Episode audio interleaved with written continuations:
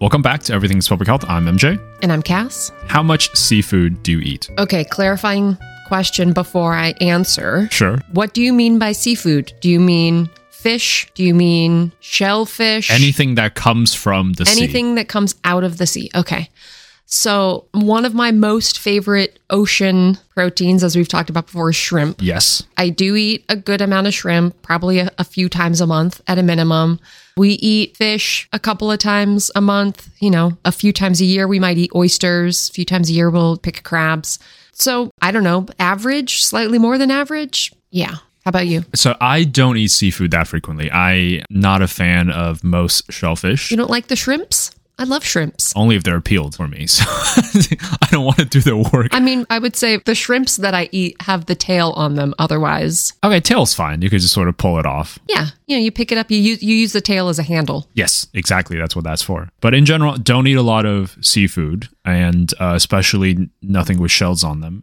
Not a big fan of oysters or stuff like that as well. The primary seafood that I eat is fish, and even then, I eat very rarely. And I don't really know why I don't eat more seafood because I like them. I just I don't know, but it's just never never worked itself way into my routine. To be honest, seafood's expensive. Oh yeah, very expensive. yeah. And we get seafood shipped to us from the Wild Alaskan Fish Company every three months or something. But it is not it's not cheap either. It's like No. between seven and twelve dollars a portion, depending on the fish. And you know, I guess I don't. I've never spent the money to buy good quality seafood. I've always gotten it at supermarkets, and they tend to be a little lackluster. But anyway, so the reason I brought up seafood is because of the topic of today. The environment is a critical component of our health in many ways. It could be your immediate surroundings. So in that case, we're talking about the built environment for most people. And we talked about, you know, breakaway streetlights, and we'll certainly talk about more things that's in the built environment that could impact our health. It could be the climate. We did an episode a while back about heat. Because of climate change and global warming, we're getting more and more heat waves or just extreme weather events to be more accurate. And that obviously is awful if you ever ever lived in a place that goes up to triple digits. It could also be the actual environment, and this blue marble that we're sitting on is finite. It took me a second. I was like, "We're what blue marble? Like, is your desk marble? What What do you mean? you you mean earth. The but blue it's not marble. just it's not just blue. It's blue and green. I guess if you turned it so it is really interesting. If you turn it to face the Pacific Ocean, it looks completely blue. That's how big the Pacific Ocean is. That's really I didn't know that. That's really cool. Yeah, so the Pacific Ocean is massive. It's literally half side. Okay. So All right, blue marble.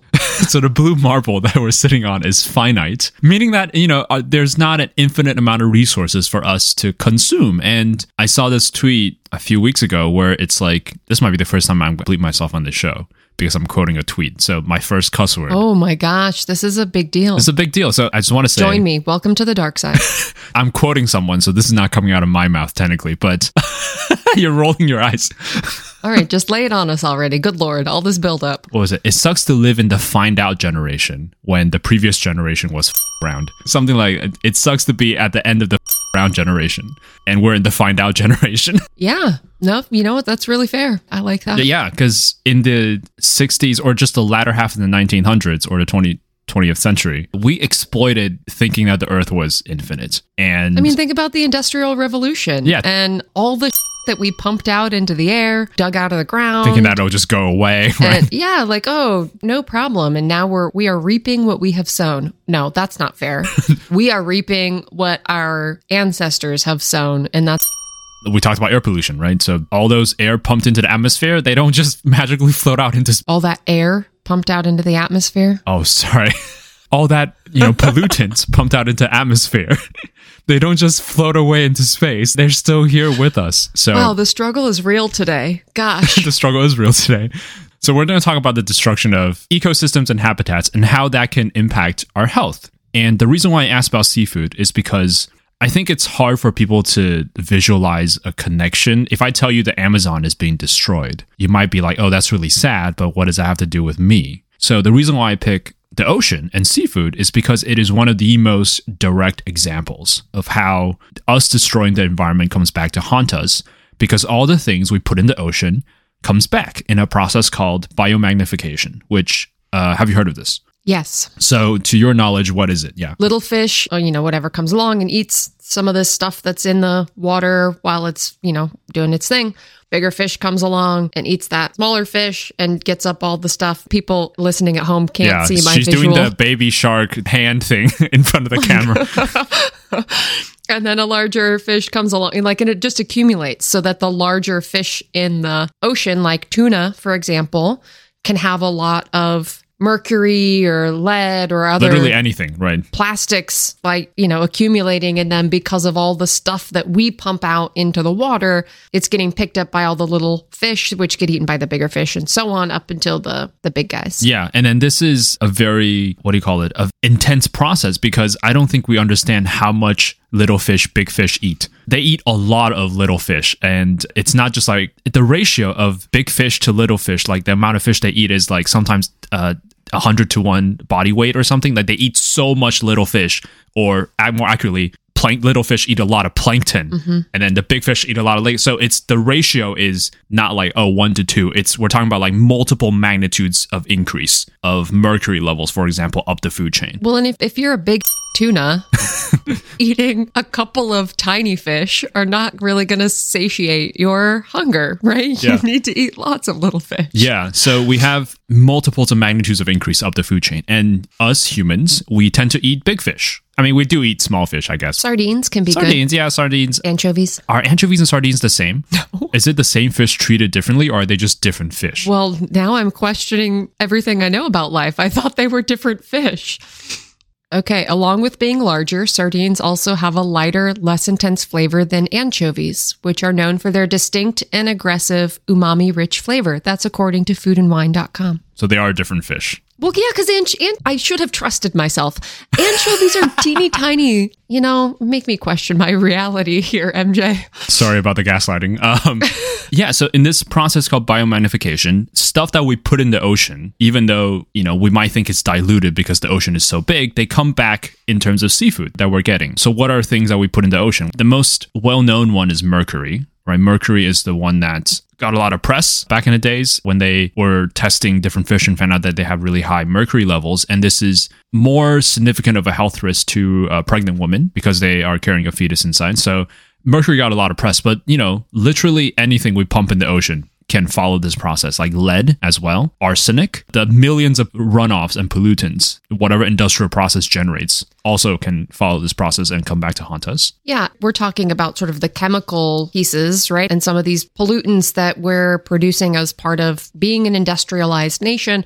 But like bigger plastics, Yes. like plastic bottles, plastic water bottles, and et cetera, are a huge problem. You know, there's for folks who don't know in Baltimore, basically anytime it rains or it's really windy, all of the trash from Baltimore like blows into the harbor. And there's this really cute little garbage sucker upper thing. Yeah, Mr. Trash or Professor Mr. Trash. Trash. Yeah. And it, you know, scoops up all the trash and tries to get it out of the water. But a lot of places have the same issue as Baltimore, but they're not scooping this water out. And I was reading something the other day. This might be an older estimate because this was something I was reading from a while ago, but at least 10% of the plastic bottles that we're producing, like sort of bottles and in different pieces, cups, whatever, get blown into the ocean mm-hmm. every year. Either they might fall off of a boat, I don't know, Or just trash. Right. It just trash blows in. And there's like a, a vortex in the Pacific Ocean. The garbage patch, yeah. yeah. The currents pull it together, and there's just like this big, multiple, actually, I think, big patches of garbage and plastic floating around in the ocean, which is very sad. Yeah, it's the Great Pacific Garbage Patch. And I'm actually curious about this because the last time I checked, it was the state of Texas. That's how big it is. Yes. The National Geographic has a great story or information around the Great Pacific Garbage Patch. And yeah, it's pretty big. The current estimate is 1.6 square kilometers. Oh, sorry, 1.6 million square kilometers. I'm missing six zeros. And, you know, we, we were talking about seafood, right? But there are also birds that spend time in the ocean, obviously, you know, flying around, doing Uh-huh. their thing. And they eat fish that have eaten garbage or other things and they can have issues. And they're finding birds that are dying and they open them up and they are full of garbage that they have sort of eaten. Yeah, it's really sad. Just plastic, yeah. Bottle caps and. Yeah, so the Great Pacific Garbage Patch is 1.6 million square kilometers, three times the size of France and that's just garbage just in the ocean just a huge chunk of garbage is floating in the pacific ocean And we haven't talked about sea turtles either, which are really sad. I know. They get trapped in nets because they look like jellyfish or they eat straws. hmm Please don't use plastic straws. Use a reusable straw or a compostable straw. or just don't use a straw it's uh, surprisingly easy to pick up something and just drink it with your mouth instead of using a straw Well, to be fair, a lot of companies have not facilitated the use of strawless cups, Mm-hmm. right? So for a long time, you go to Starbucks, Yeah. just throwing Starbucks under the bus. They're not the, the only place. The cup and the lid that they give you is not conducive for drinking without a no straw. you have to take the lid off right. right, And so more and more places now have like the the sippy cup style know, lid, which is great. And you know, using plant-based pseudo plastics, I guess, for cups, even straws, silverware, disposable silverware, all those things so that they compost and break down as opposed to just perpetuating forever in our environment. Yeah. So, one thing I think a concept to keep in mind is that plastic takes forever to degrade, which means almost every single piece of plastic we have ever made still exists somewhere on this planet, whether in the landfill or in the ocean. And then this is the good segue to the public health aspect. So, we talk about biomagnification, uh, how these things can accumulate up the food chain and then humans eat it. And that's, you know, really bad for us. But what if you're a vegetarian, right? What if you say, you know what, Cass and MJ, I don't eat fish. I don't eat anything coming from the sea. Am I spared? of this? And the answer is no, because all these things in the ocean, they're destroying habitats. And when habitats are, are destroyed, that creates other issues that may affect us. So, for example, wetlands, which I guess is not really part of the ocean, but that's that's just an example. So when we destroy wetlands, either by plowing it so that we could build a, a city or town on top of it. Wetlands are very good at absorbing water. So if we destroy wetlands, you get more flooding, like just way more flooding than there would have been if the wetland was still there. So that's one thing. And wetlands also serve as a good filter for things that uh, go into the ocean. So that's one example. Some of the plastics that are in the ocean, if the plastic becomes too dense or falls down to the bottom, it can smother sea plants that keep water oxygenated. You know, we've got those huge algae patches. Uh, yeah, algae blooms. Yeah. algae blooms that are killing off wildlife. Well, you might not consume food that comes out of the ocean. The sort of deoxygenation, sort of killing off all of these, like that mucks up other pieces, right? Because the whole world is interconnected, despite what some folks think. Doing one thing in one place does not isolate that sort of activity and impact to that one place.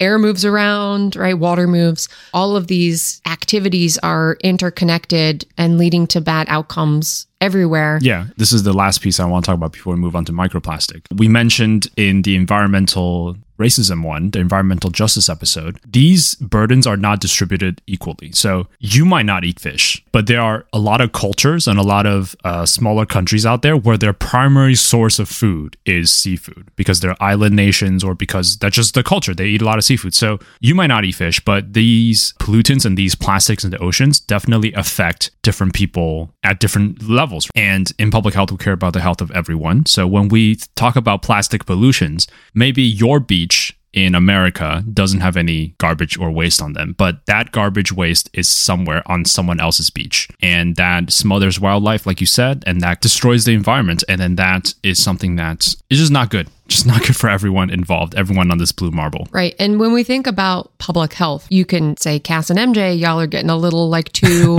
environmental, right? Environmental health and less about public health. But everything that we do as people, as humans, to impact the well being of our planet also impacts our health and can Yeah. have population and individual health implications. And so hopefully folks have heard us talk about this enough through the podcast that this isn't something that's coming to mind, but all of these things are connected, which is why our show is called Everything is Public Health. That is correct. So now we have to talk about the elephant in the room, or I guess the tiny elephant in the room microplastics. These are defined as plastic particles that is smaller than five millimeters in diameter. So they're tiny and they're still visible by the naked eye, but they're tiny. And then there's something called nanoparticles, which is even smaller. And current estimates have placed that the average American consumes a credit card's worth of plastic a year which is, you know, incredible. You might be too young for this, but I remember being a kid and we would talk about the number of bugs that we would consume in like processed food, right? Right. Because, you know, bugs would get in and they'd be sort of ground up as part of the thing. And I just, it's interesting now that we're no longer talking about how many bugs we eat. We're talking about how much plastic we eat. Yeah, we eat so much plastic. And now I will say the current research is still ongoing about what that does to the body. So some people have suggested that maybe it just passes through us, like most things. They just pass through us and doesn't harm us. Hello, hello, post production MJ here. It turns out that microplastic has just been found for the first time in human blood and lung samples. So it does not, in fact, just passes through us, it seems. But a lot of research have suggested that these plastic, microplastic in the ocean, they're very good at attracting things. So they're very good at adhering to pollutants. And as a result, when these microplastics adhere to pollutants and then the sea life eats it, we come back to the biomagnifications again. So we're worsening the biomagnification because these plastic particles, they attract bacteria, they attract, you know, lead and mercury and all those other substances. And also they themselves, when plastic breaks down, is also not a healthy compound. So by having these microplastics in the ocean, we are essentially worsening the current pollution already. When when I first learned about nurdles, I thought N E R D nerd, right? But no, N U R D nurdles. These are used to make products. So sort of think of it as like a, a pre-product material. And for size reference, like do you eat lentils? Yeah, I do. Yeah, like lentils. Nurdles are around the size of a lentil. I need beads, essentially. They're little pellets. And when they get into the ocean, they are similar to these other plastics. Like when we think about consumption by wildlife or ocean life, same kind of problem. These are like not an insubstantial amount. They are the second largest source of micropollutants in the ocean by weight after tire dust, and more than 200,000 tons of nurdles end up in the ocean every year. and they are not categorized as a environmental hazard. So you know how things like oil is categorized as an environmental hazard. So when there's a spill, some people is quote unquote responsible to clean up. But because these nurdles are not categorized as environmental hazards, when they spill from a container or something, no one is responsible to clean it up. So they just flow onto the shores of nearby nations and they're just plagued by these things. But anyway, so today is one of the first of many forays that we're going to venture into why environmental health is public health. And I think biomagnification is one of the most direct examples. Like if you eat seafood, literally the stuff in our ocean is coming back to you. That's literally what's happening. But we'll give other examples soon in future episodes about why we should care more about the environment and how that ties into our health. Absolutely. And as always, reduce, reuse, and recycle. Yes, and I might even venture something even spicier, upcycle if possible, like circular economies we're trying to head towards. We use way too much plastic in the US. Every time much. I go to the grocery store, I'm like, why are we why are we still still despite everything we know packaging things in this particular way? It just doesn't make any sense. So, Save this for the bonus because we're going to come back right back to this in the bonus. But yeah, reduce, reuse, recycle. We'll have more episodes in the future about environmental health coming very soon.